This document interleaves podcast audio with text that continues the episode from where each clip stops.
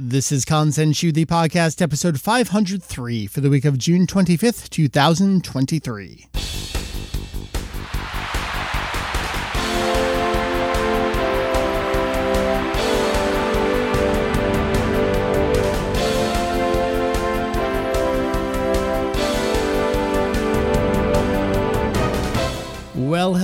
Welcome back to Kanzenshuu, the podcast, an extension of the all encompassing Dragon Ball fan site, Kanzenshuu. We, in fact, cover anything and everything Dragon Ball in hopes of enlightening and a little bit of entertaining. Hey, everyone, my name is Mike. You may see me around as Vegito EX. While I may be alone at the start of this episode, I will not be alone for the rest of the episode. This is a unique start to a series of podcast episodes I plan on rolling out, uh, not all in a row, um, sprinkled. I was going to say twinkled. That's not the right word. Sprinkled over the uh, the upcoming future of the show, uh, an interview series with the Kanzenshuu crew itself. Uh, the first one that we are debuting here on this episode, I'm looking back to the original file. May 19th, 2018 is when we recorded this. So we have passed the five year anniversary of the recording of this episode that until today hasn't seen the light of day. And here we are. Uh, the first interview is with Julian. I am excited to share this with you because I just listened to it for the first time in five years, and I thought there was a ton of great stuff in here. What this interview series will be, and you will hear on here, is we will dive into the individual, their story, their contributions, their outlook. Uh, with Julian, we talked about, yes, how he got into the series, uh, the old petition that he drafted up that got the attention of Viz back in the day, uh, joining myself to relaunch Daizenshuu EX in 2003, um, refocusing our um, kind of like work ethic and style on the site there at the time, jumping ahead, of course, to the fusion of Kanzenshuu. But then with Julian specifically, we talked about the process and the art of translation, uh, how he selects those projects, how he takes on those projects, how he works through those projects. We talked about Toriyama as an author, uh, as a speaker, like the actual ways that Toriyama communicates in his interviews. So, yes, while this is an interview with a member of Kanzenshuu, it touches on and explores a whole lot of other stuff about Dragon Ball, specifically about Toriyama. I think there's a lot to learn, and in my case, relearn after a number of years. I'm really curious why I just never got around to releasing this. I think I wanted them all to be in person interviews. And had Heath actually not been here in that long, and I did get Heath down here a few months ago, so I was able to record his. So you can look forward to that in the feed in maybe a couple weeks, couple months time. Like I said, we'll spread them out a little bit. Uh, and I don't know, it just kind of sat here. The one thing I do want to say about this interview, because I, I did just get done re-listening to and, and editing it, was uh, this is only five years ago, so you can add five to the age that Julian says, and I'm older than Julian, so I think at that point maybe I was that that no, I was still older than that age. Anyway, I sound like the earliest version of Daizenshuu EX podcast, Mike. I sound like I'm 15 years old. It's really weird. I don't know what was going on. I'm fairly certain that whenever Julian was here, like I was getting over some kind of cold or usual sinus infection, something like that. Usually that makes your voice get deeper. I don't know what was going on. I sound like a little kid interviewing him.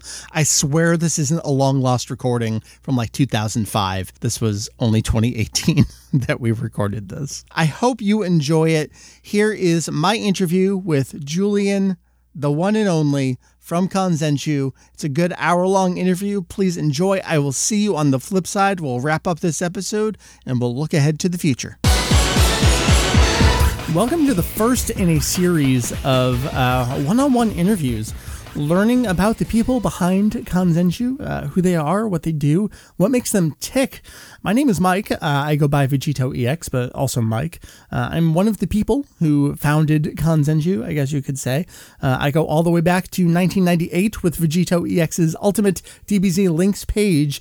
The first person I'm chatting with in this series is uh, not the first person I pulled in to work on websites with me, but uh, in the legacy of Kanzenshuu, effectively the first person, uh, because when Julian came on to Daizenshuu EX with me, uh, that was really the turning point for what I was doing with the website. Uh, changed up how we were approaching things, uh, the actual things we were working on on the website. And uh, the nice thing is, Julian, you are here in front of me right now, so we don't have to record online. Yes, that is correct. This is nice. This is relaxing. Yes, it, it is relaxing. Are you relaxed? Don't don't don't mind me trying to get this this chain off of my leg. Why don't we start at the beginning?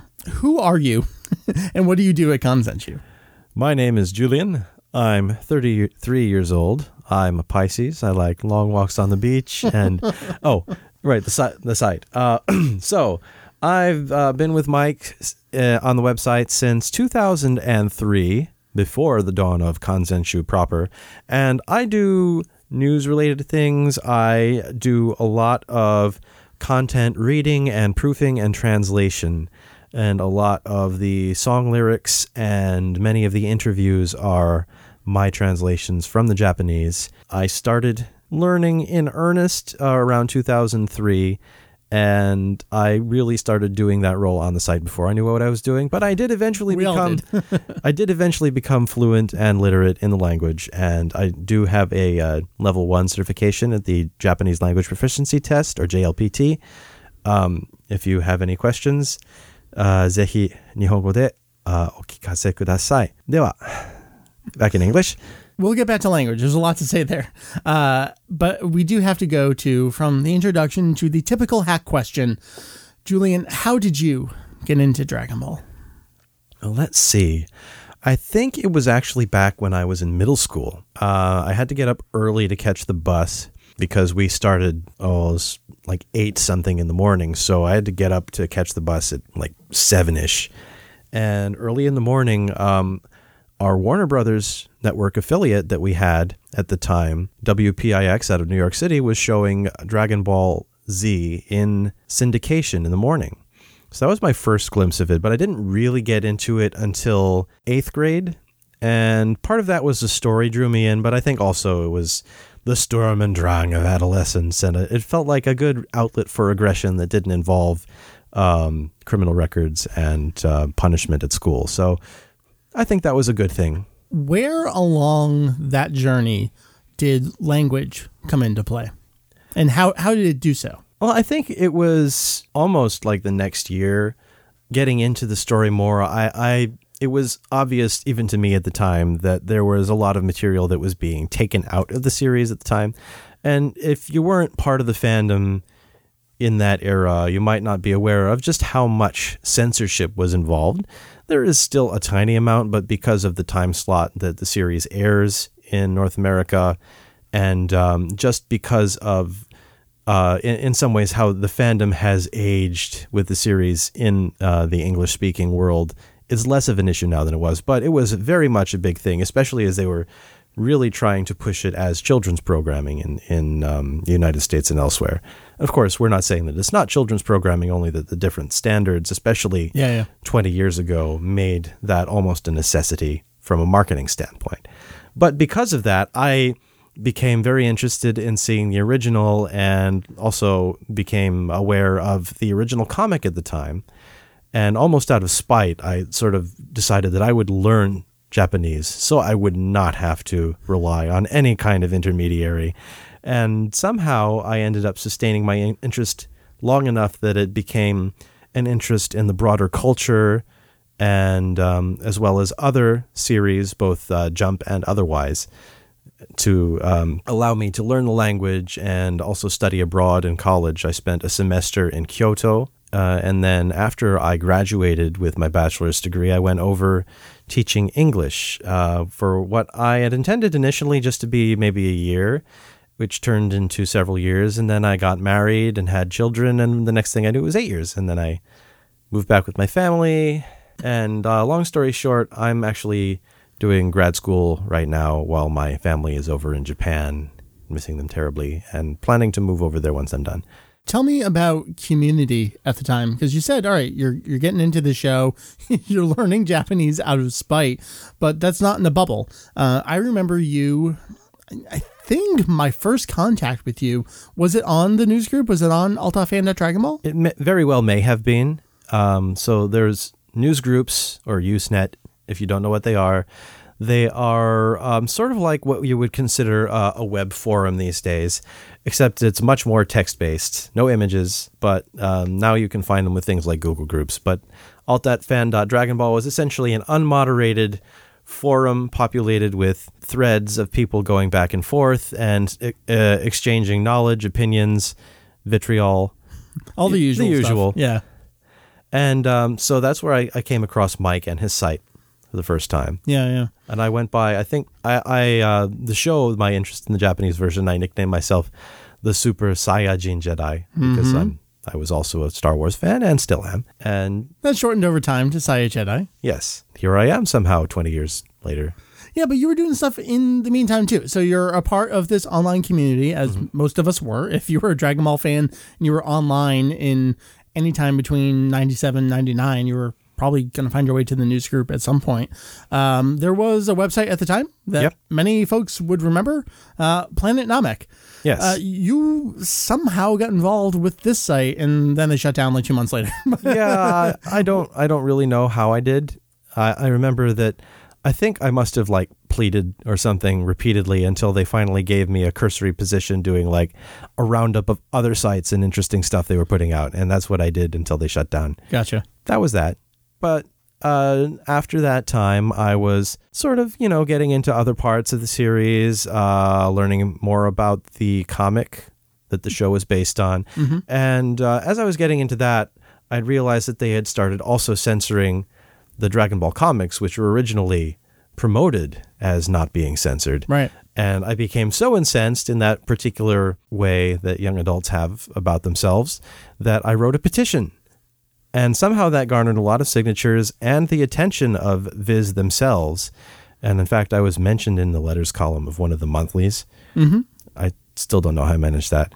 And then they, they decided after that that what they would do is they would, since they had split it into Dragon Ball and Dragon Ball Z, what they would do is they would put out uh, the Dragon Ball version with uh, a content warning on the cover. And then the Dragon Ball Z ones they would sort of leave in a lightly censored style because they felt at the time that it was less necessary. Yeah, and yeah. Personally, I don't think it really required much of anything, but that's another story.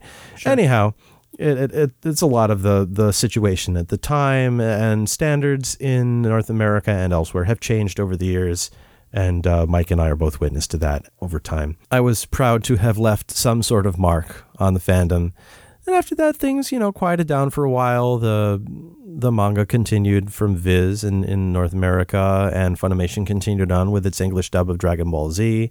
Started up with a dub of Dragon Ball, um, starting over really because they had done the first 13 episodes way back in like 1995. Yep. And uh, around 2003, you were deciding that you were going to restart your site, which you had sort of angrily closed up shop because you had had enough of That's right the fandom. I took my ball and I went home for a while. Uh, the interesting thing there is you go back and look at some of my updates, and I say you, you can't really. I have some offline archives of things. Uh, it seems like I was. As much as I said I was done, I was still kind of updating more often than I thought I would be at that time. Yeah, so I, I had just I, I was I was too young, as many of us were at the time, uh, too young to popular too fast, uh, had an audience, and wasn't um, intellectually and emotionally mature enough to handle it at the time. And uh, I think I made the right decision in, all right, I'm going to stop doing this, whether it's permanently or for a period of time. Uh, I think it was the right thing to do. And it was in 2002, uh, probably later in the year, I decided, you know what, I think I'm ready to get back into this game. I, I still love this series so much. Uh, things were starting to go into motion again over in Japan a little bit, and it seemed like the series was picking up steam to some degree. And I decided that in uh, January 2003, I was going to relaunch Daizenshuu EX, which it had been uh, already at that point. I had gone from uh, Ultimate Link's page to Vegito EX's homepage to Daizenshuu EX. Um, so I I was going to relaunch it. What do you remember about that time of uh, me asking you? Obviously, we were familiar with each other. Um, what do you remember me asking you to do or be involved with, and what vision did you have for the future? You know, I honestly don't remember. Me either, but um, I remember I was a senior in high school at the time, so my my first my first thought was, okay, I need to get into college, and oh hey, I can maybe be involved with this website, and that's kind of cool. And I was thinking, well, you know, I have an abiding interest in Japanese and I'm really trying to learn the language. So maybe I can make this sort of my um, real life experience in forcing myself to have something to practice yeah. on. Yeah. And, you know, and, in that, ex- to that extent, it worked. I'm not proud of my old translations and I'd recommend you avoid uh, anything from before Kanzenshuu, uh, although I was getting better that whole time but I, I, I, definitely can attest to the quality of the things from after I went to Japan versus four. Yeah, yeah. Before, yeah. What was exciting about being a part? Yes, there were other websites, but no one in English was doing what I think, not even that we wanted to do, we didn't know we wanted to do it yet. Right. Well, it was a, a very sort of fragmented sort of online experience at that time. There was no overarching social media on right on any platform really. So if you wanted to find out stuff about what was going on with Dragon Ball in Japan, you had to have a good tab on Japanese websites, which were often encoded still like it was the 90s. I mean, it had just ended. Uh, and then you you know you had to have your um, you know sort of eyes and ears in Japan or with sources in Japan to get your information. Yeah, and, at that point, all the people that were doing websites before I was doing my website, uh, you know, I think back to Wuken Susenshu, uh, he would talk about getting an issue of V Jump and saying what was the coverage for Final Bout that month. But that was so rare. And I feel like we lost that culture for years. People didn't know what the magazines were, they didn't know what the sources were. Right it's very much like this thing came in from Japan, and in that sort of vacuum is where we got all sorts of rumors. And that's not to say that rumors haven't cropped up since then in a more more elaborate and uh, comprehensive environment, but it's been easier to disprove these sort of things because we have all of this material easily at hand. Right. We can go to the websites, we can go to these official statements on social media and say, no, those are not a thing. Even just the last year or so, where Amazon Japan has made it easier and easier to order things, not even just order video games, but it, it costs, I don't want to say pennies, but it's, it's reasonable to order VJump every month and have it shipped to your house in America for, you know, $12, $13. I remember when Nekomajin was coming out and panicking over where can I order a monthly jump? Also, what is monthly jump? I don't know what this is. right. Well, it, obviously, it's not around anymore. yeah, we didn't have those kinds of sources, even though um, Amazon existed. Uh, even if it had a branch in a particular country, they were very much sort of walled off from between each other until later on. It wasn't until I think around the time some of the later stuff was coming out. I remember I, I had to go to Amazon Japan to find a lot of stuff and had to figure out how to navigate it in English. Eventually, they had some rudimentary English controls on there, but it was an experience, and you kind of had to. It was very much a trial by fire. You had to sort of make your connections. You had to find your way about because there was no one. It, there was not easy access. You had to find somebody who knew how to do it and who could tell you, mm-hmm. or you had to figure it out yourself. And that was, you know, not to sound too much like the cranky old man. Like in my day, we had to do everything for ourselves. But it was it was very much a time where it, it, it felt like you know it was sort of every man for himself because nobody really knew. Yeah. So I guess getting back to that question, so the two of us are starting up relaunching a website, but effectively starting up a new website at mm. that point, even though it was the same thing. It's kind of a trend with us where we constantly relaunch things under new names and new management, which is the same management. what was exciting uh, about that in 2003? So we're going to do this and we have this new focus. Yes. Um, what got you going every day? Well, part of it was um, the information coming out of Japan with the Kanzenban. Oh, the, right, right. The Perfect Editions, they started up in 2002 and they were ongoing at that time. So I really wanted to push this angle of we, we can, you know, we can have all this information that's coming out from Japan that nobody else has in English because people weren't getting those sources. There was maybe Anime News Network, but even then, compared to now, their coverage was not nearly as comprehensive. And even now, they they're they're generalists. They're not fans hardcore of one specific thing, so they they don't always know how to interpret the information that they get. But that aside, um, you know, we we were essentially one of the few places that were really paying attention to what was going on in Japan. Yeah, that was one of the first features we launched with, wasn't it? Was Yeah. Dragon Ball in Japan. Here's the Kanzenban. Here's some of the new video game stuff coming out. Here's Dragon Box stuff that'll be coming out. Right. It was it was really uh, at a, a sort of I wouldn't I wouldn't say a, a rebirth, but sort of a renaissance of. I guess that means rebirth in French. anyway, a rediscovery of the series in in Japan. I want to say. Um, it was just as, as this time as people who grew up with the series were becoming adults and settling down and having Right. you know, um, disposable income to spend on things like these new editions of the series, as well as the DVD box sets that were coming out. And um, it was really exciting to see all this new stuff come out of the out of the series, which uh, for a long time in Japan had been in this fallow period after 1997. Yeah, I mean, GT ended, Final Bout came out, and that was it for a while. Uh, I think we were at the right age for this because you know, I'm a couple years older than you, but I was, all right, into college, graduating college. I now have a job and disposable income, and America's stuff isn't doing it for me, but Japan's got this cool stuff coming out.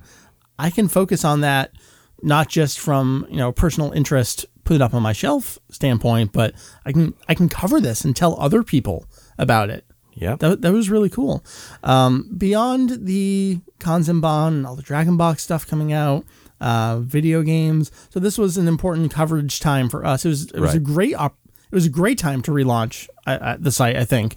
Um, tell me a little bit about so you wrap up college with a Japan trip. Uh, How did Japan come so in around around so uh, after sort of trying to learn it on my own, I started taking Japanese in college, and in my third year, I went over to Kyoto for a semester and uh, spent time there. Um, went to Kyoto or went to Tokyo, went to Hiroshima, and uh, you know really put my nose to the grindstone in terms of learning language. And when I came back, I felt like what I really wanted to do was go back and spend more time in Japan because three months, three and a half months feels like a long time, but it's not nearly enough to really get the sense of, uh, of a culture and, you know, really feel, for me at least, to feel like I had become fluent to a, a level I was happy with.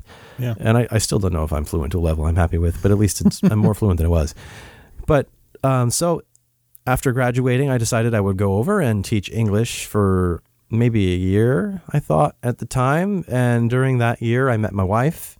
Yeah, So I I mean, decided I'd stay your another life year. went on this trajectory you weren't anticipating for sure. Yes, and then. I got married, and that turned into another year. And then my daughter was born, and then stayed a couple more years, and my son was born. All right, so so stop there because at some point you do come back to America. Yes. Let's stick with in Japan. So that was wonderful for the website Mm. because Dragon Ball has all this stuff going on, and sure, a lot of it at the time was just video games. Uh, we didn't even have Kai yet for Right. for quite some period of time. But what was it like being in Japan? What a couple questions here. What did it do for your appreciation of Dragon Ball, if anything at all? And how did it change your coverage of the series? it really gave me, I think, context in terms of the way that it fits into uh, Japanese society as a whole. Uh, you have the the adult population who's very very nostalgic about it, and some still very passionate fans. Yeah. and but it's just it's a part of the fabric, almost a part of the air for for kids. Um, it's something that they've grown up with, often from the influence of their own parents, who grew up with it when it was coming out new, and um, it's something that most people are aware of. Everybody knows to an extent, and it that reinforced for me the importance of keeping it in context. The fact that uh, it always gets blown out of proportion, especially through um, teenagers who are eager to seem not childish through their hobbies. But it, it is a children's property, and it's important to keep it in that context. So I I really got into the idea of having all of this out of universe background for the stuff that we do. And I think you've also done that from the business standpoint, especially as we've gotten into things like Kai and why did they choose to stop airing it after the Cell arc only to pick it up later. but giving the context for the things that are coming out became a large part of my focus. And that, yeah, it, it wasn't just all right. Here are the things that are coming out. Yeah, we focused on releases a lot because there was a lot of stuff coming out. Honestly, so Right. you know, we would talk about it that way. Um, but you really seemed like you were diving into, and it was natural for us because as your language proficiency increased, it's like, oh, okay, let's go back to the Daizenshuu. Let's go back to all these guidebooks. Um, but it was always clear to me that you were focused more on the real words from the real people that told the stories behind the production, not just what is this the story within the show itself, which Right. we like and which is interesting, but particularly for us two, and more so you than anyone, it's that guy said that thing. I now know more about how to frame this. Right. It, it's very much um, what what was the mindset of the people who were in the process of creating these things. Um, so I, during my time living in Japan, I I scoured used bookstores and online shops Yeah. and collected this massive backlog of magazines, which I consider still woefully incomplete. But I do know what I'm looking for, so if it ever happens my way, I'll try and snag it.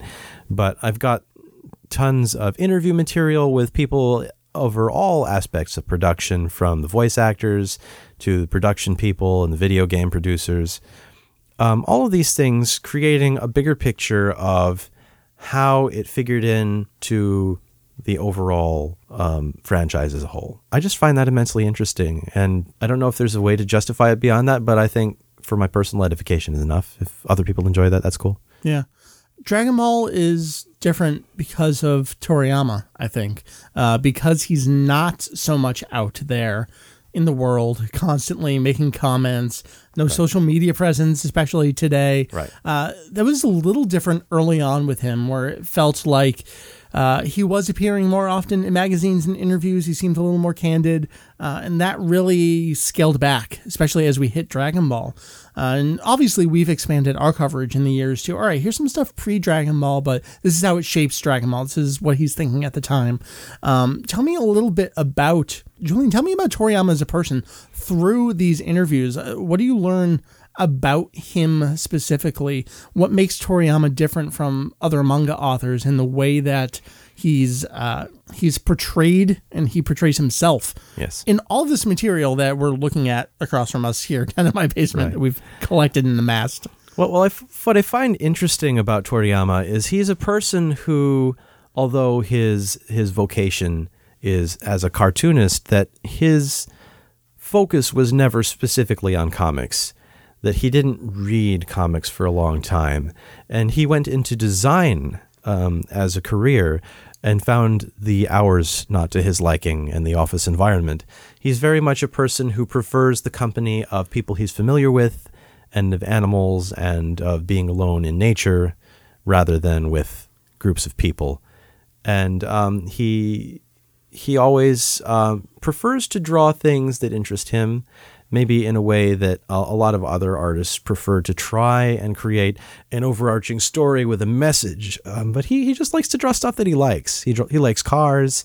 He he likes dumb jokes. He likes stupid character interaction, and all that stuff shapes what comes out on the page. And to me, the the fascinating thing about him is just that he is so unorthodox, and yet that sort of unorthodox approach has become enshrined to so much of an extent because of his great success that others have seek, sought to emulate him uh, and his inimitable style in one way or another. And it's it's fascinating to me that while many people have tried to replicate his success, no one is quite so interesting as he is as a person. Yeah. Where I'm going with this is obviously you've read a lot of his direct words over the years. You've translated a lot of his direct words over the years. This is kind of a, a multi-part. I don't know if it's even a question. I don't know where I'm going with this. We'll we'll see where we go with this. Start me with you've decided to translate something, whether it's Toriyama or anyone else. What is your general approach? I guess these days, because I'm sure this has changed over time. Yes. So or you're going to translate something. How do you go about doing that? What is your process? Well, um, from the myriad of things that we have on our back burner, which is a lot, it is. um, I think first of all, uh, are there any kind of gaps in our coverage? are there any years where we don't really have him on record saying much of anything? Is there any particular time where something interesting was going on that we don't have much context for? Um, is there something from a particularly sensitive time, like from around the time that the TV series was starting, or that something was going on with the series that maybe maybe it might be interesting to know more about? Not necessarily uh, that he might have said something directly pertaining it to it, but getting a sense of his mindset at the time, uh, what he's doing, what he's thinking about, um, goes a long way towards maybe understanding the broader context of uh, how it came about even if it's only in sort of oblique and uh, indirect ways. Right. And so one of the things I'm working uh, on right now is from 1985, which is it's still during the first year of serialization. It started in 1984, but only at the tail end. So uh, Toriyama was still working on the first year of Dragon Ball, and the series was very much still new. And and reading through the interview and starting the translation, there's not a lot about Dragon Ball in there, but there is a lot of background because it's still relatively recent. And Dragon Ball is a comparatively very short period in his career at that point. But it really gives you a sense of um, what he's trying to do different with Dragon Ball and his sort of um, looking towards where it might go in the future. Uh, and that that's all very, very interesting to me. I hope others find it interesting as well. One another thing that uh, I want to pull out from the archives is something for a uh, Famicom game that came out in 1987, where um, the people in uh, in charge of the Famicom Shinken article for Jump at the time, Mm-hmm. which uh, involves such people as Yuji Horii, which you might have Right. heard of, um, go to Toriyama's house and have a chat with him. And during that time, he's actually inking pages from the 23rd Tenkaichi Budokai. And um, you get a little bit of insight into his work and his thought process and things from those periods when things are still sort of in flux, Yeah. still changing, is very, uh, very appealing to me in a way that I, again, it's, damn it, I don't need to justify it, but I Right, right. like it. Well, that speaks to your selection process. Yes. Then take me through your your actual artistic process for translating something. So, kind of the fundamentals of do you work directly from the source? Like, do you have the book in front of you? Uh, have you transcribed it? Do you not even transcribe it? Do you just go straight to a translation? What is your process there? I prefer to transcribe it first, partly because retyping it in full forces me to look through the text and think through it while I'm retyping it. So I start to get familiarized with it. Can I tell you, I, I even feel that same way with the press archive on the site, where even though it's English language coverage so far, anyway, there's plans to expand that, uh, I find that it it definitely commits it to memory, retyping it in, in a way that I- I could OCR it and then go in and just do the touch ups, but it's not the same as having to type every single word over again. So I totally get you there. Yeah, um, I, I definitely agree with that sentiment, and it also has the advantage of because of of the way that we have it uh, on a secret section of the website while we're working on it. Right. It's searchable, so if I can't remember where I put it, I can search for some of the key terms, and it shows up. In Japanese or in English too. So that's Right. very helpful. Yes. So that is always a plus. And then I usually uh, go about translating it, uh, putting directly the s- passages directly underneath the ones that I'm translating, uh, so I can very easily look back and forth and make sure that I haven't missed anything as I go along. And as I go through, I make I go back, I make uh, tweaks. I often make revisions to the beginning in light of the end, where it maybe changes perspective on a few things uh, and you know I go back and forth with Mike, try and remind him to get it on the site Yeah, sometime yeah. This gonna say- decade. I was going to say, what is some of the collaborative process there? Obviously, at this point, it's not just you anymore. Mm-hmm. Um, Jake is a part of the team. Uh, we're at a point now where now we have Stacy, who's going to be helping us as Right. well. Uh, how often do you kick things around with people? Do you specifically only do so when you're not sure about something, or what's that like? Uh, How do you feel about having influence on your translation? I mostly do things myself. I mean, having it up where we have it allows other people to look at it, and I figure if they have any objections to it, they might say something. We'll say something, yeah, and we do. So, Yeah. yeah. and and they do offer some helpful f- suggestions. You know, there's always a certain amount of pride as a translator, in that it's your own work, and to an extent, it's your your own voice that that this is coming through. Right. But We'll- at the we'll same get time, to that. So you and I just got done doing a whole bunch of stuff so far. We've been working on website pages. We just did a podcast episode, uh, and we were translating a couple things for the wiki, even, which is very fun. What was different about working on something literally side by side with me like that, where I'm saying, all right, I need the sentence or these three sentences translated, and you're kind of spitballing some ideas, and I'll throw out, you know, here's an equivalent phrase. Does that fit here. It's like, oh, well, my God, here's what I'm thinking of. What is the phrase for this? And I'll, I'll think of something. Yes. Is it equivalent? Does it work there? Because I don't know if that reflects the Japanese. How's that different? It- It's interesting. It- It's kind of nice to have somebody else to bounce things off of. The frustrating part of becoming fluent in a language is that although it makes you very good at speaking in the language, mm-hmm. because you're not constantly thinking of what's that word in English. It- Yeah, yeah. It's um, not as easy to go back and forth. And even if you intuitively understand what something means, like what, what is that word? You said that multiple times. Like, I know what he's saying here. Like, yes, Julian, I know you know what he's saying here. You need to communicate that, Jimmy. Yes, and I was trying to figure out what the word was because uh, I know what that word is. I just can't remember what it is in English. But eventually, you know, we we bounced things off each other until we we figured out what what it was we were trying to say, Yeah, yeah. or what it was we were trying to say that they were trying to say. So then take me back to voice. Yes. Uh, and I will try to dig up a really good article we had shared in the past.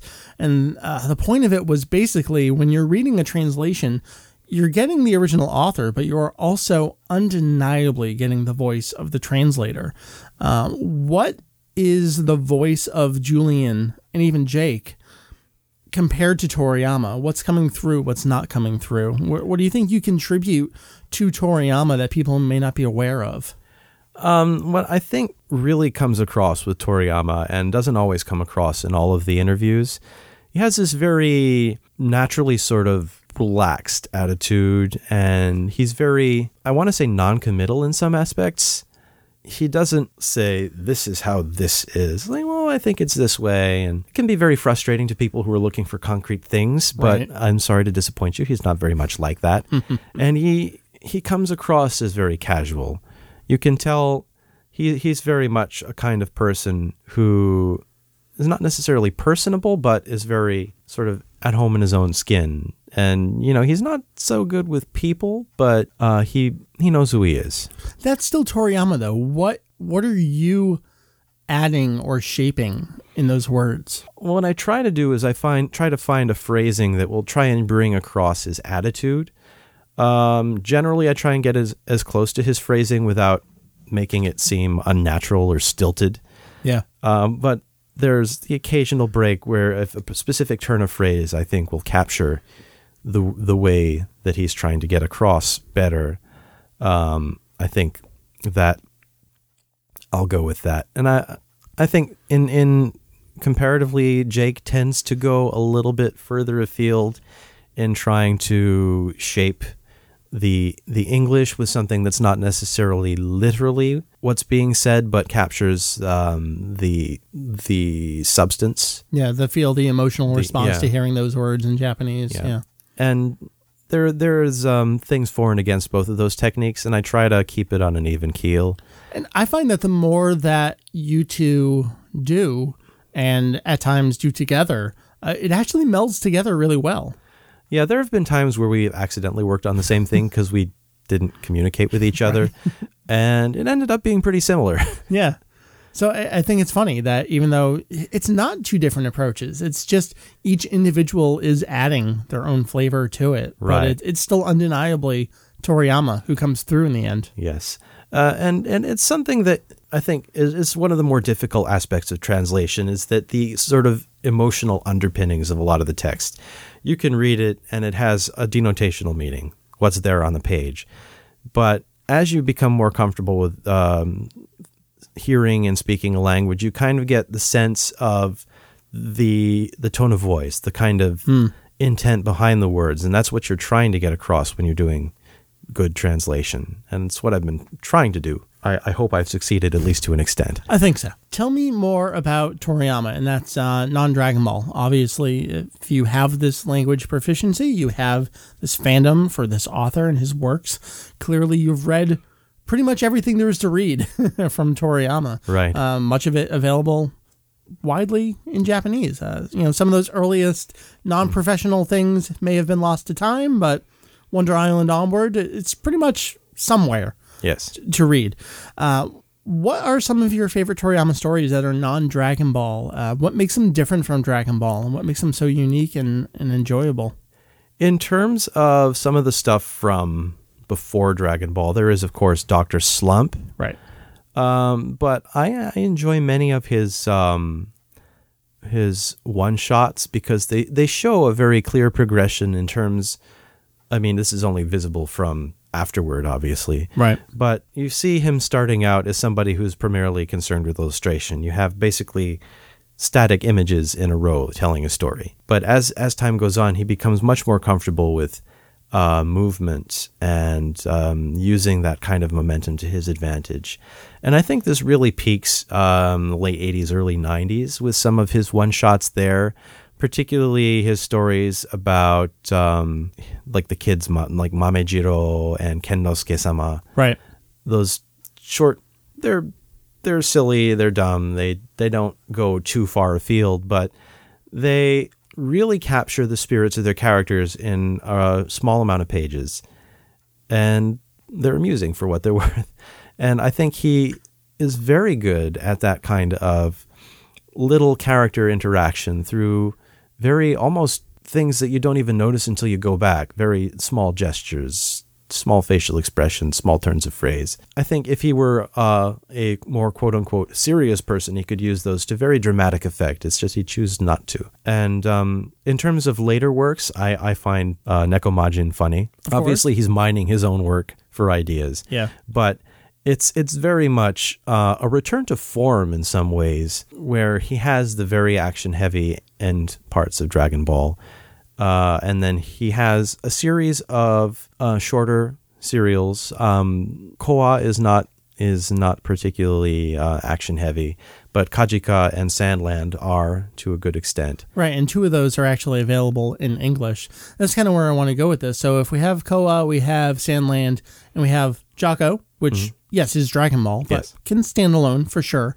Uh, are those things you can point people to? Um, what's in them that's undeniably Toriyama, but is separate from Dragon Ball?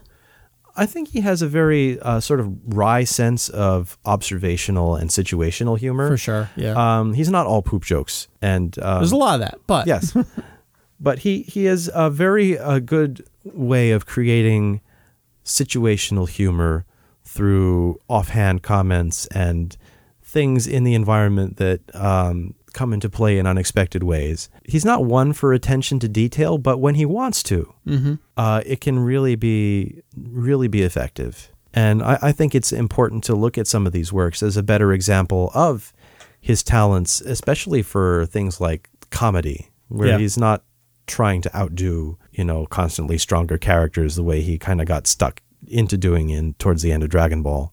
Well, and even going back to something you and I talked about with the prototypes series uh, for Dragon Ball, uh, something he was having trouble with in Doctor Slump was I got to do punchline after punchline. Uh, when you get into something a little more serial that is not solely comedy, he he can give his jokes time to breathe and land and lead up to something. And so you have a payoff that's further out, not ser- not necessarily at the end of the same chapter, Yeah. but things that can sort of come back in unexpected ways. And I, I, I enjoy that kind of humor. Sometimes I, the shorter series, I kind of wish they'd go on longer. I agree. totally. And I, And I wish the longer ones would come over here in English so everyone can read them. right? Still waiting on my Kajika. But yeah, if you've only been exposed to Dragon Ball, you really ought to do yourself a favor and explore more of his work. It really gives you a better perspective on Dragon Ball as a whole. I think so. And um, if you're the kind of person who thinks that power scaling is the end all be all of all Toriyama work, you'll find you may have a change of heart, perhaps. yeah. Um, there's there's a lot more to to the series than that. Agreed. Let's go back to the site for a little bit. How has your role changed at Kanzenshuu over the years? Obviously, we talked about we worked in 2002 to launch in 2003, and I mean, you were doing news posts Yeah. for quite a long number of years at that point.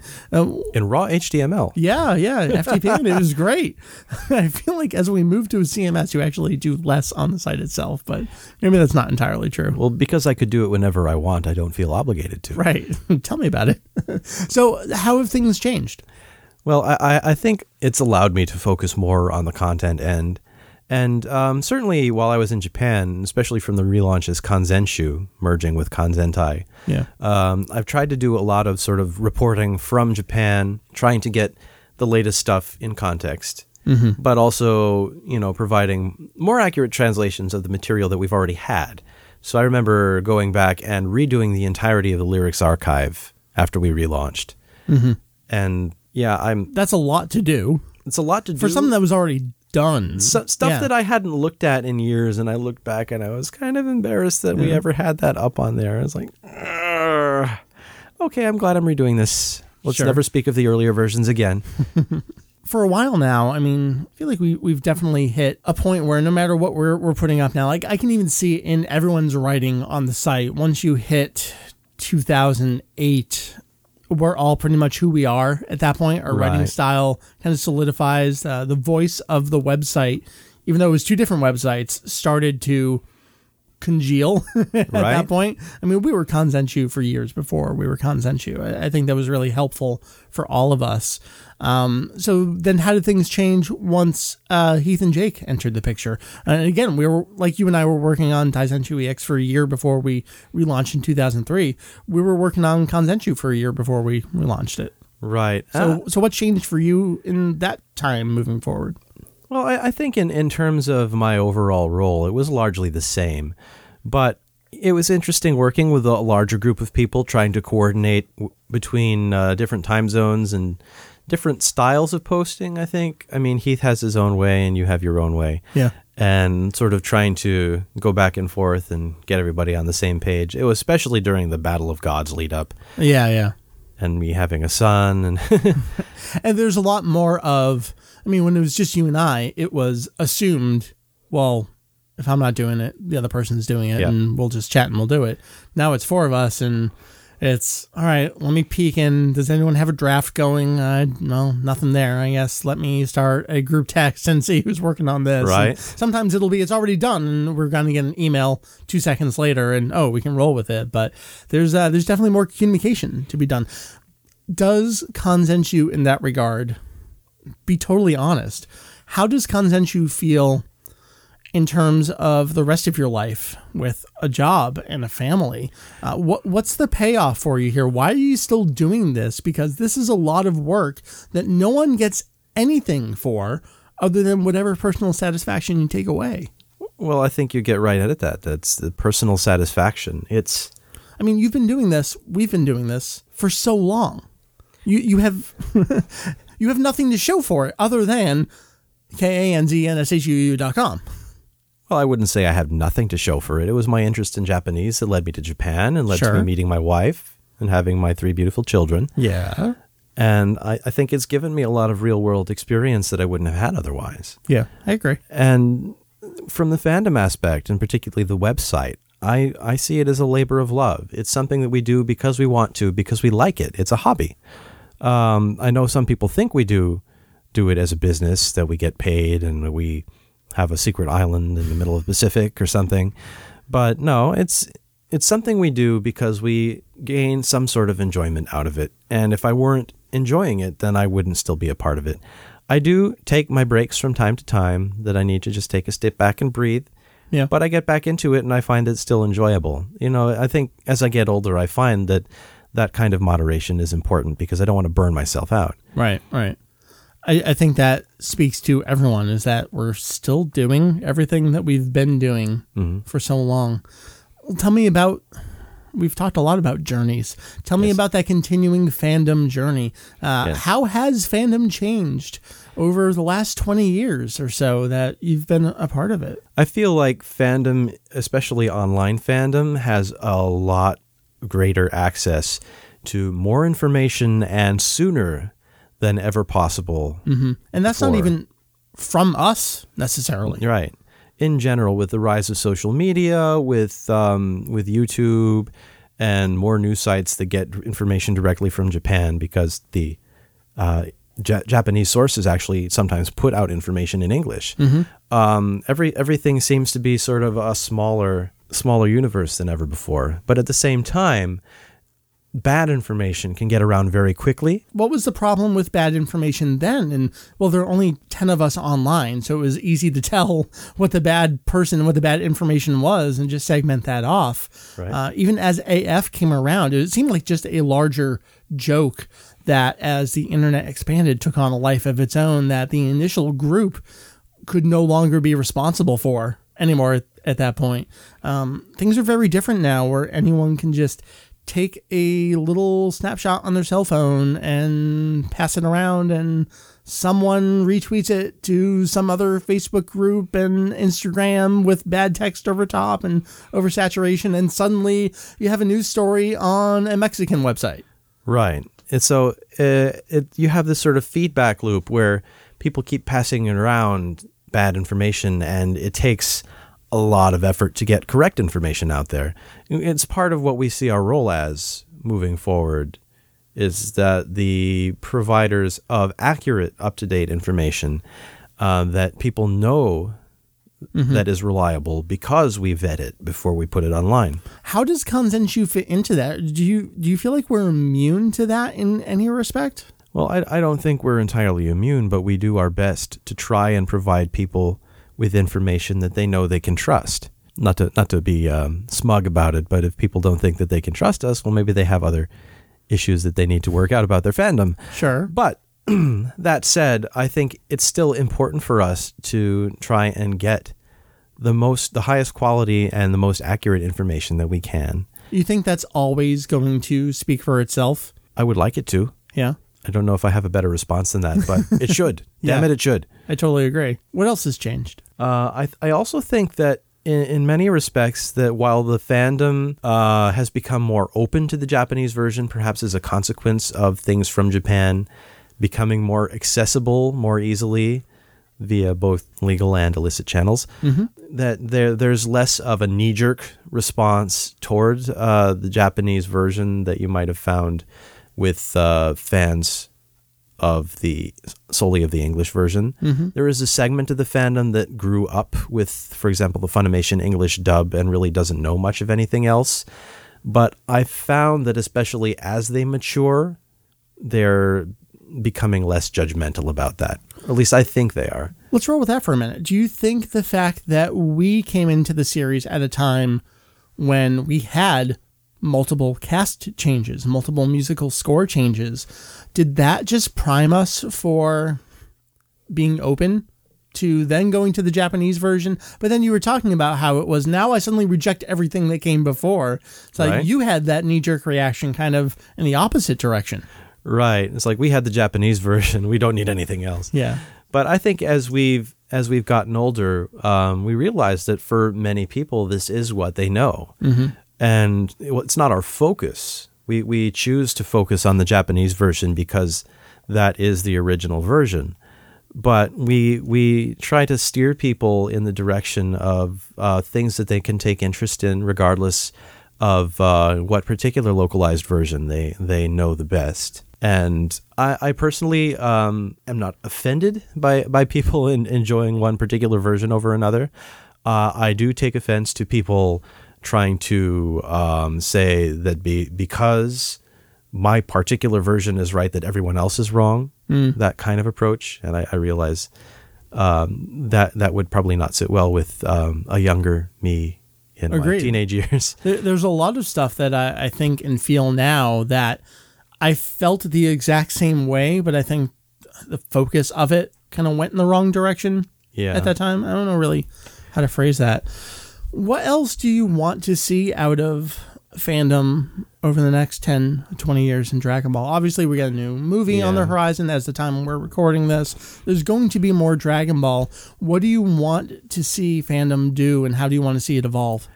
mostly I, I would like to just see people take enjoyment in it and um, be happy for others who take enjoyment in it.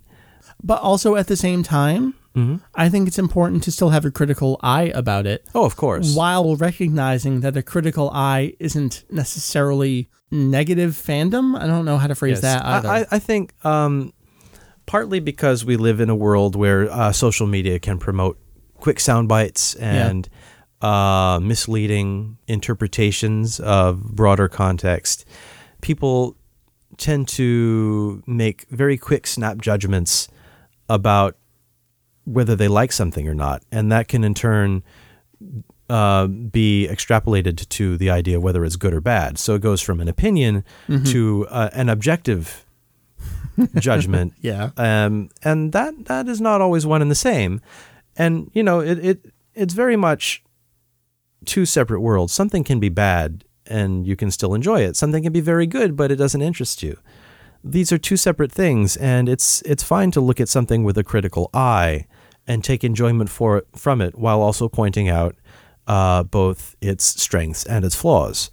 And it's something that we and um, other people uh, that we associate with um, through the website and um, um, through other media, I think, try to accomplish. To me, um, while you can like something, just being uncritically gushy about everything doesn't lead to any productive discussion. And what I would really like to promote is productive discussion. People coming together and sharing ideas and trying not to get in each other's face about it Sure. proverbially. Um, I realize that social media has a tendency towards sometimes um, toxic voices drowning out people who are just trying to enjoy themselves. But overall, I want people, you know, to to share their opinions and to garner increased enjoyment through the sharing of those things. Where do you think we fit in with that over the next 10, 20 years? I want us to be able to provide the objective informational background for that kind of discussion. We can point out how things changed over time, where uh, these things came about, um, all all of the background information that people can use to make informed judgments. And while we obviously have our own opinions as um, members of the site, that overall our material should help lead people to form their own informed opinions about the material. How can that work for us? Is this is something I struggle with where I I think you're right. We and it's, it's proven we have the best base of context for Dragon Ball that has ever existed in English, maybe beyond. But we're also individuals as people. There, there, there is Mike, there's Julian, there's Heath, and there's Jake, and we have new site contributors as well who who have their own thoughts and opinions. Is it? It's a it's a weird role for a lot of us where it's I'm giving you this. Meanwhile, over here, which is generally on the podcast for us right now, Right. here are our personal opinions. Where do you see the site going in that respect while also acknowledging, oh, we have a wiki that we're going to launch, which we have lots of other great help on. Fingers which, crossed. which can serve as an even greater base of raw information and citations. Right. How does that all fit together? Well, it's very much the, the divide between the informational side and the editorial side. I try not to mix too much uh, into the informational side Yeah. when I have strictly opinions about something. Uh, I think inevitably, because we are individuals, some of our personality will leak into the material, but in general, our job, such as it is, is uh, to present the information, and we can use it to form the basis of our own opinions as individuals Yeah. and help others form opinions as well. Naturally, uh, the things that we talk about tend to be things that we're interested in. Yeah. But um, I think, as we've discovered, there's lots of people who are interest, interested in all sorts of things.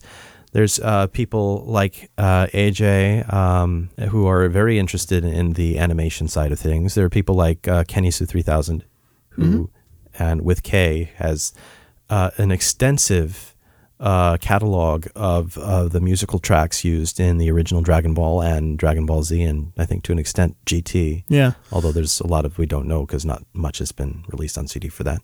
some of the things you're talking about there is uh, it kind of feels like a parallel to how you're describing something like Anime News Network as a, a generalist reporting entity.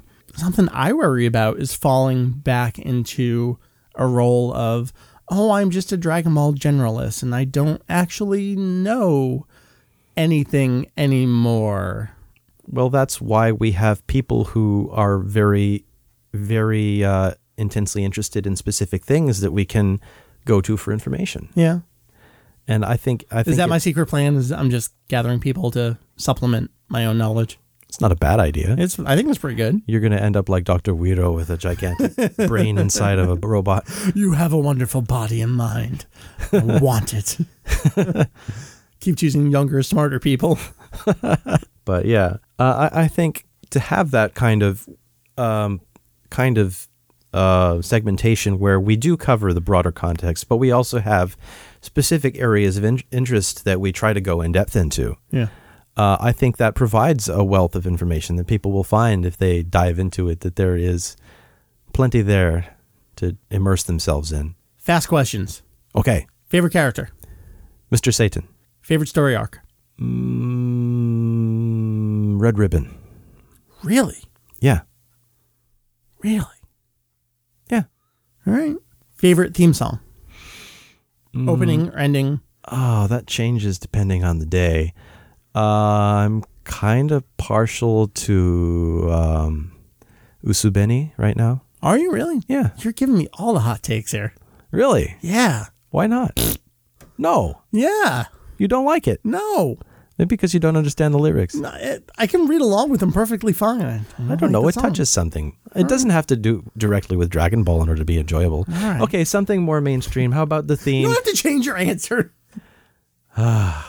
How about um? Oh, the the Wii game words. Tenkaichi Daiboken? Yes, Or that's the one. with um, Takahashi? Yes, Yeah. that that one. Um, God, what's the name of the song? Da da da da da da da da da da da da da da. Ikuzo dun dun dun dun dun. CD for it should be over there somewhere. Power of Dreamer. There we go. Uh, favorite piece of background music? Hum us a little bit. Dun dun dun dun da dum ba da dum da da dum dun dun dun dum dun dun dun dun dun dun dun dun dun dun etc. Very nice. Good choice. Favorite movie? Ooh, probably either Fukkatsu no Fusion or Battle of Gods. Yeah. Yeah. What do you like about 12? What do you like about Battle of Gods? Uh, the thing I like about 12 is that it has a good mixture of action and goofy humor, which I kind of enjoy. And uh, Battle of Gods introduced Beerus, who I find absolutely amazing as a character. He's a perfect mix of threatening and funny and personable. You wouldn't mind spending more time with, even if it meant the possible end to your existence. Yeah. Ignoring who came, who went. Let's say we could add an 11th team member to Universe 7. Who'd you pull in? Hmm, that's a good question. I would say Goten and Trunks as Mighty Mask. As Mighty Mask. Not Gotenks. Mighty Mask. Yes. I like it. All right. We we could we could fool the Zeno for a little bit. Favorite interview or kind of like single quote? Anything that specifically has resonated with you? I think anything that involves both Toriyama and Masakazu Katsura, when they Yeah. get together, it is always a riot to read, and I have always had the most fun translating. It always feels like Katsura opens the door like Kramer, and it's like, oh, here he is, yay! And then even the the text surrounding is like, and Katsura came in, and I don't know what they're talking about. Right. Even the interviewer is bewildered, like I have no idea what's going on now, and they're just getting in on on each other's case and arguing about things. It is it's it's a blast to read. It's a blast to translate. I have a lot of fun with them. Nice. Mentioned this earlier, but uh, favorite non Dragon Ball singular Toriyama work? I guess other than Doctor Slump, because that's If I had to choose one. one. I would probably choose the Nekomajin stories, Mm-hmm. Just because there's a, a variety of different stories in it, and it get, gets into later on the uh, Nekomajin Z, which is ostensibly about the same character, but just the way that it kind of riffs on Dragon Ball and also makes fun of it at the same time without Mm-hmm. getting, you know, really embittered or any embittered or anything about his past work is just funny to me. Yeah. Especially the way that it increasingly uses Vegeta as a straight man to the comedy going around him. The way that um, he he gets increasingly used later on. I think it's it. Toriyama is finding his man for this kind of humor. Yeah. It's like, oh, this guy takes himself way too seriously. I can use that to my advantage. If you could redo in a vacuum any spelling or translation choice with so much baggage that it's impossible to undo, what would it be? Mm, that is a good question. I'm not going to say Beerus because I like the way that went. you won with that one. I would say maybe Senzu, Yeah. maybe translated literally as like sage beans Mm-hmm. or whatnot. Just because people are used to hearing Senzu, Right. and there's no way around it. People know what those are. They, they it's a, like a proper noun mm-hmm. essentially, and really it is. But I think a proper translation would get it across without having to gloss it. You know. Yeah. Yeah. um, which in in the official uh, English dub they say senzu beans, which is redundant because zu, ATM machine. Yeah. Yeah. pin number, etc. Right. I guess you already said Beerus, but I was going to say favorite new character introduced in the modern era of Dragon Ball. So choose Okay. someone else. Favorite other character Yeah. introduced anytime? Yeah. Post manga serialization end. Other Oh. than Beerus, because you already said that. Okay, it doesn't have to be limited to the manga itself. No. I'm actually interested in some of the background for the Red Ribbon Army that Toriyama introduces in the full color comics. Mm. Uh, I mean, obviously, it, uh, there's no design associated with his character, but the idea that Dr. Gero based number 16 on his own biological son who had died at some point prior uh, to to when the Red Ribbon Army arc starts. Um, just that it, gives kind of motivation and explanation for things in the series that fits very nicely.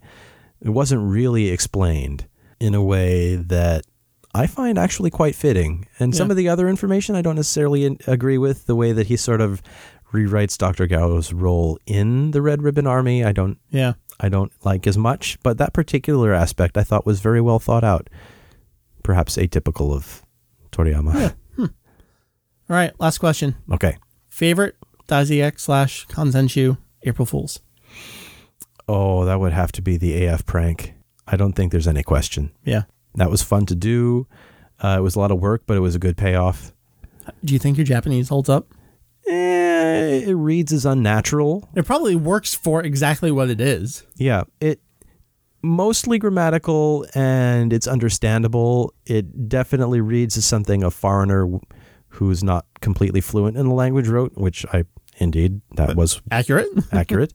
Um, if I could do it again, I could probably make it more believable, having lots of experience with promotional stuff. mm-hmm. But I think it's great for what it was. Nice. Plus, with all this environment of new stuff coming out all the time, it would just make it that much more. At the at, on the one hand, uh, more likely, but also easier to disprove because Right. why isn't this coming from an official source? Why isn't isn't this up on any of the official websites, et You, cetera, you et cetera? could not do that anymore at all. No, exactly. Back in the day, you know, we had we had no way of knowing without having access to like the magazines themselves. But now there's all these sources of information, which is easy to just click and then nope, nothing here. Well, that's been Julian. It has. This has been a nice long chat about uh, you, Kanzenshuu, what you do there, what you will continue to do there, your life. It's a place, I guess. it is a place on the internet. Uh, you have any closing thoughts here? I don't know. It's pretty cool. I enjoy it. Hope you enjoy it too, because that, I mean, basically the intent is that we enjoy what we do, Yeah. and if we don't enjoy what we do, then we wouldn't do it. So And no one else would like it either, probably. Probably. I mean, I think the best the best things for other people to enjoy are what the people who are doing it enjoy. So mm-hmm. I just want us all to enjoy it and to enjoy enjoying it together, if that makes any sense at all. I've I've had some beer, so I may not be the most coherent. All good. Okay. Thank you once again to Julian for recording that five years ago with me. Apologies for not releasing it in the meantime, but here we are. I think there's a lot of funny stuff going back and listening in there. Uh, his outlook on what uh, the new movie. We mentioned a new movie at that point, which would have been Dragon Ball Super Broly. I think at that point we didn't know anything about the movie other than that there was going to be one, um, what it possibly could be. Like, there's just so much. Julian has a a wonderful and unique outlook, and uh, as opposed to me, his predictions and expectations for the future uh, usually end up being true. I just love that about him. So that's gonna wrap that up. As usual, we have a lot of stuff going on on the site these days, keeping up with all the usual things. You're looking for those monthly Toyotaro Druid, we got them. You're looking for the back of those Saikyo Jump, the other authors during their 40th anniversary super gallery, and the comments, we got them. Did you know there's a whole bunch of books coming out in Japan? We break them all down. We got them. Our buddy Zenpai had translated a comment from Naoki Sato, the composer for Dragon Ball Super Superhero, uh, a comment that came with the original soundtrack. We got that up on the site. So there's a lot of good regular stuff, and I am desperately trying to pull my attention back to some articles that have been kind of like anywhere between 50 and 80% done a lot. I just need to get over that finish line. What's really interesting is that when you kind of spend some time away from them and you come back to them, you almost get this like reinvigoration of, oh, right, I was writing that. That was cool. There's some good stuff in here. Oh, I only wrote this. Let me go flesh out the rest of that sentence, that paragraph. So Kanzenshuu is weird that we, you know, you heard it from Julian five years ago. You'll hear it now and all the way into whenever we finish, which is going to be never. We work on our own projects at our own timelines. And when they're done, they're done. And then they're actually never done. There's always new updates to things. So look forward to that. We got some great podcasts planned in the future as well. Like I said, we're not going to drop all these interviews in a row. We'll sprinkle them throughout. So look forward to additional ones. Heath Hujio will be the next one that you'll see in the future. And until then, I guess I'll just do all the usual wrap up stuff. www.kanzenshuu.com. That is kanzenshuu.com. Check out the website. In fact, there is a website. There's a whole website with a whole bunch of stuff. If you like what you hear, you like what you see, consider checking out patreon.com kanzenshuu. That helps us keep the lights on every month. We appreciate anything and everything that folks do for us. If you kick in at the $5 a month level, you can hang out with us on our Discord. Great times there. Everything else is, I think, the, the usual stuff here. That's it. This was episode 503. We will see you next time for 504. Thank you, everybody. Bye bye.